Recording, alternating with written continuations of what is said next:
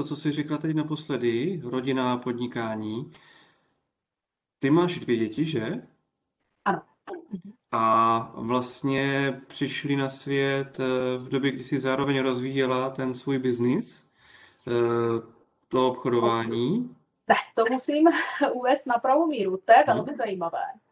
Já jsem, eh, já si dodnes nedokážu představit, že bych ten biznis rozjížděla s opravdu malými dětmi, nebo že bych třeba ty děti rodila v tu dobu, kdy mm-hmm. bych vlastně měla tu firmu. To, to musím říct, obdivuji všechny ženy, eh, které tohle dokážou, protože já jsem si počkala, až eh, tomu druhému mladšímu dítěti synovi bude pět let, aby byl eh, dle mého názoru dostatečně vyspělý na to, aby mohl občas pobít Eh, s nějakou, buď ať už s babičkama, nebo eh, s nějakou paní na hlídání, nebo prostě s někým, kdo mi, kdo mi pomůže jakoby časově zvládnout eh, všechny, všechny ty povinnosti. Takže určitě já jsem nezačínala podnikat opravdu jako třeba těhotná nebo s malými dětmi. To, to si vůbec nedovedu představit. Eh, protože mm, naše děti, jedno, jedno bylo velmi náročné, dcera byla velmi náročná, tam si to vůbec nedovedu představit a eh, to druhé dítě, pak když už byly zase dvě ty děti, to, to bylo sice takové jakoby pohodovější, už možná i maminka byla pohodovější, tak i druhé dítě bylo pohodovější, ale eh, to je zase takový šrumec, dvě a více dětí, to už pak je skoro jedno, takže tam jsem si to také nedovedla úplně představit. Takže já jsem mhm. opravdu vyčkala, naprosto zcela chladnokrevně, než lehce odrostou. Uh, I s tím vědomím, že mě trošku trápilo pokušení, jestli mi neutíkají některé příležitosti. Ale přesto jsem to neudělala, protože jsem si to nedovedla představit. Nechtěla jsem ty děti prostě předat někomu jinému, to se přiznám. Mm. Až A pak přišel to... čas, kdy tedy dospěli do nějakého minimálního věku a pak si začala podnikat a to muselo vyžadovat spoustu energie, spoustu času. Viděli tě vůbec ty první roky? No, eh, bylo to velmi náročné, protože já jsem opravdu začínala na zelené louce. Já jsem ani neměla zkušenosti z oblasti eh, jako třeba malo obchodu, já jsem měla ještě kavárnu, tehdy jsem rozjížděla a tak dále, nebo z gastra. Takže byla to trošku taková divočina. Nicméně se domnívám, že, a to jsem si vždycky hlídala, že jsem uh, dokázala opravdu tak trochu ve, ve, ve smyslu Eh, co je císaři, to bude císařovo, co je boží, to bude boží.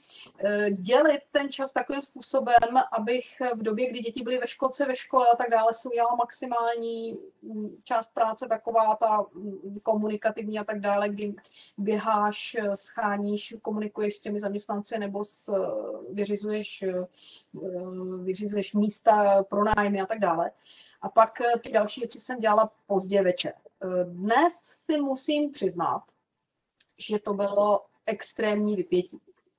Já jsem byla v té době relativně zdravá, ještě relativně mladá, takže eh, člověk to tak jako eh, zvládal, ale pochopitelně ty děti bych řekla, že to téměř nepocítili, až teda spíš takovým jako vtipným způsobem si pamatuju, že jednou, uh, myslím, synek v první třídě měl popsat svoji maminku a bylo vtipné, když, když napsal jako prvňáček, že maminka vydělává peníze, tak jsem si uvědomila tu zpětnou vazbu, že ty děti to přeci jenom vnímají, že to není jenom tak, že Eh, já si někde podnikám a oni jako jsou toho zcela, eh, zůstanou zcela ušetřeny, tak, tak to opravdu eh, nefunguje. Děti jsou velmi bystré a chytré a pochopí, čím se kdo z nás zabývá a dávají nám občas pěknou zpětnou vazbu. Mhm. Nicméně opravdu jako v, tom, v té organizaci té práce jsem dokázala trochu na svůj úkor, to dnes přiznávám, na úkor mého vlastního zdraví, Eh, to zorganizovat tak, aby, aby to mělo minimální dopad. Mm-hmm. A bylo to dobře teda? Um, já si myslím, že ano. Um, takhle. Um, přineslo to plody.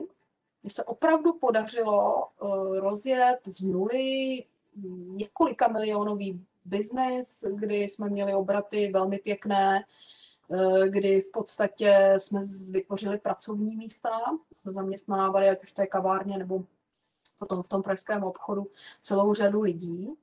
Uh, myslím si, že jsme měli jako velice skvělý sortiment pro ty zákazníky, uh, kteří to oceňovali, tí, už jenom tím, že tam samozřejmě chodili, žili jsme víceméně bez dotací. Uh, dokázali jsme to opravdu, jsme to dokázali. Já musím říct, že pro mě je tahle zkušenost nesmírně cená. Opravdu můžete, nebo můžeš vybudovat na zelené louce dobrý, slušný biznis, podnik, který se za určitých okolností dokáže uživit, eh, který živí ostatní lidi a který ještě prodává dobré věci. Jo? Že, takové jako ve smyslu jsme třeba organický čaje, organické dobré věci, jako domácí výrobky v té kavárně Dorty a tak dále. Eh, potom tady v Praze ještě příslušenství k tomu čaji, um, opravdu pěkné, jako umělecky zdařilé třeba věci, doplňky, hrnky, konvice, sklo. Takže to je pro mě obrovská, uh, ob, obrovský dar, že jsem tohle mohla zajít, zažít, zjistit, že to opravdu jde. Samozřejmě pak druhá věc, a to je takzvaný, já vždycky říkám, upgrade toho podnikání nakolik vlastně je člověk omezen, ať už okolnostmi, anebo sám sebou někdy, aby dokázal to rozvíjet dál. U mě to byly objektivní okolnosti nastavení v podstatě toho systému té franšízy tak, že jsme nedokázali generovat dostatečné množství, dostatečné množství peněz na rozvoj. Takže se to muselo prostě vyhodnotit buď tak, či onak. A vyhodnotili jsme to teda zřejmě správně. Nicméně ještě se vrátím do té roviny osobní, jestli to bylo dobře. A tam si myslím, že určitě to bylo dobře pro mě, protože i já jsem si určitým způsobem potřebovala zřejmě dokázat, že, že to jde, že můžeš jako máma od rodiny uh, podnikat. Jsem velmi vděčná svému muži, který mi uh, nikdy nebránil, velmi mě podporoval. Ne, že by si teda stoupnul k plotně, to v žádném případě. Nicméně opravdu je to úžasný muž uh, ve smyslu opravdu podpory té ženy. Když ta žena cítí, že by měla, že má na to dary, že to jsou hřivny, které může jako rozvíjet a tak dále, tak mu řekl, ano, pojďme do toho, místo aby jsme si tady eh, koupili třeba dům, tak vezmi ty peníze a zkusme zkus s tím podnikat. Toho si nesmírně vážím, protože eh, to byla jedna z klíčových podmínek toho, abych eh, do toho vůbec mohla vstoupit, protože samozřejmě já jsem primárně byla matka, byla jsem žena s dvěma malými dětmi doma, takže bez jeho souhlasu, bez jeho podpory a bez společného rozhodnutí, že to společné nyní do toho vložíme, to nebylo vůbec možné. Takže to jako opravdu, jako si toho si nesmírně vážím. Jak jste do tohohle šorumce zapojovali život věřícího člověka?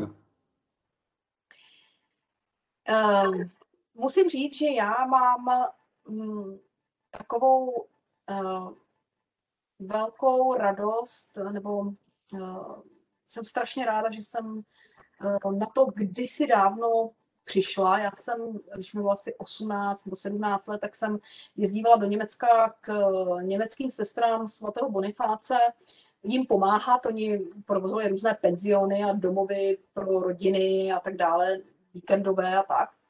A jednou jsem už byla na exercicích a já jsem si tam tehdy začala psát duchovní deník. Ten duchovní deník si s jednou jedinou pauzou píšu až do dnes, takže přes 25 let. Je to, je to A5 sešit, čtverečkovaný, zelený, eh, ve kterém já si denně píšu eh, vždycky večer, když už je klid, všichni konečně zalezou, nebo hlavně, když byly děti menší, tak byly uspány a tak dále, nastane takový ten vzácný klid, kdy konečně ticho, tma, člověk je sám, nebo, jenom, nebo třeba jenom s tím svým partnerem, tak já si, jsem si vždycky psala mm, to, co mě, takový ty nej, nejnitrnější věci. Eh, postupem času jsem to tak eh, eh, zdokonalila v úzovkách, že i rozjímám už nad denním citátem z Bible a tak dále, podle toho webu víra.cz. A píšu si tam prostě všechno, co mě tak jako duchovně oslovuje, jak ten den, jak ten den probíhal, když něco samozřejmě se stane, tak i to, tam si píšu vlastně to, jak to prožívám. A je to nesmírně zajímavé, když se člověk třeba sám na sebe některé ty staré sešity zaprášené vezme a podívá se třeba před těma 20 lety, když se ještě ani neměl děti, nad čím tehdy uvažoval. A uh, to se přiznám, že to je taková červená nit, která se vynula i v těch nejtěžších chvílích uh, v podstatě tím duchovním životem. Mm-hmm. Co teda tu červenou nit, eh, nebo či, čím to je, čím je ta červená nit, co se tam vyne eh, jako smysl těmi deníky? Je to mm, hledání cesty. Já si čím dál tím víc uvědomuji, že jak procházíme tím životem, tak eh, na začátku bych řekla, že člověk tak trochu jako si myslí, až dosáhnu tohodle, tak bude tohle, až se stane tohle, tak bude tamhle to. A budu taková a maková, třeba spokojená, spokojenější, nebo super to bude a tak dále. A já jsem měla obrovské štěstí, že celou řadu těch milníků se opravdu dosáhla, že nám narodili zdravé děti, eh, začala jsem podnikat, úspěšně jsem to rozjela, velmi solidně jsem to zase uzavřela, podnikám ještě stále dál, eh, zase jiným způsobem ehm, a tak dále. Postavili, nebo postavili, koupili jsme dům a, a to postarali jsme se o rodiče. Ale přesto přeze všechno vlastně zjišťuji, že pořád jdeme dál. Že vlastně člověk, eh, jak se tak jako bláhově domníval kdysi, jako mladý, že, mm, nebo mladý, eh, teenager třeba, že mm, vlastně těmi milníky jako se tak nějak jako to bude ono, tak eh, vlastně zjišťuji, že ono to je dobré, ono to je dokonce velmi dobré, ale ještě stále to vede dál. Ještě, ještě stále to vede dál a že zdaleka uh, některé věci, o kterých si člověk myslel, že mu jich musí docílit, nebo že je to důležité pro něho, tak může někdy velmi často zjistit, že když to opravdu toho docílí, takže vlastně to je dobré, je to velmi dobré, ale není to ještě to ono. že to pravé teprve čeká a vlastně to je ta víceméně nekonečná cesta až e, do finále. Mm-hmm. Jsme si hodně uvědomili třeba teď e, v, tom, e, v té situaci, kdy manžel doprovázel svého otce. Mhm. No a co na tom finále bude? Um, no tak eh, zaslíbení je veliké. Oko nevidělo, jo? Prosím? Oko nevidělo, ucho neslyšelo. Ano, to jsem myslela. Uh, já se přiznám, že mě, uh, jsem ti to psala i vlastně do toho mailu, že mě nesmírně inspiruje mm, německý benediktín, Anselm Grün. Mm-hmm. Já se přiznám, že já jsem vystudovaná germanistka, ještě i můj otec je poloviční sudecký Němec, takže jak k té německé uh, komunitě nebo um, i tomu duchovnímu světu mám dost blízko, takže mám celou řadu těch jeho knih i v originálu.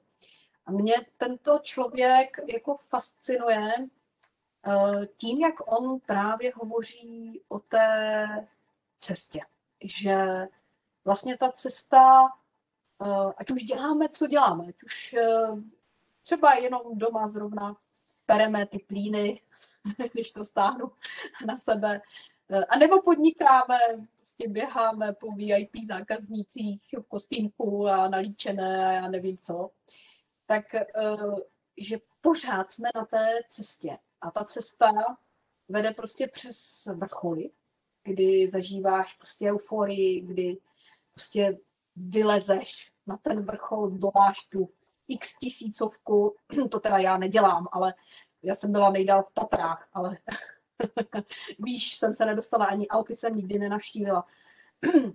ale je to takové symbolické, že ty vylezeš na ten, na ten vrchol, tam se rozhlídneš, užiješ si to tam, případně si taky třeba uvědomíš a pak zase se stupuješ. Zase se stupuješ do údolí. A Anselm Green má v té jedné své knize, myslím se jmenuje Hory a údolí života, má takovou jednu skvělou uh, formulaci, že v údolí už se nepozná, kdo byl na vrcholu. Mhm. A to mě fascinuje, protože ano, člověk tam byl, nese si to v srdci, ale v tom údolí padají všichni stejně. Mhm. Takže to je taková zvláštní, uh, takový zvláštní obraz toho, kam putujeme. Děkuju. Teď bych uzavřel druhou část a eh, pojďme na třetí, která se zaměří na úryvek z písma.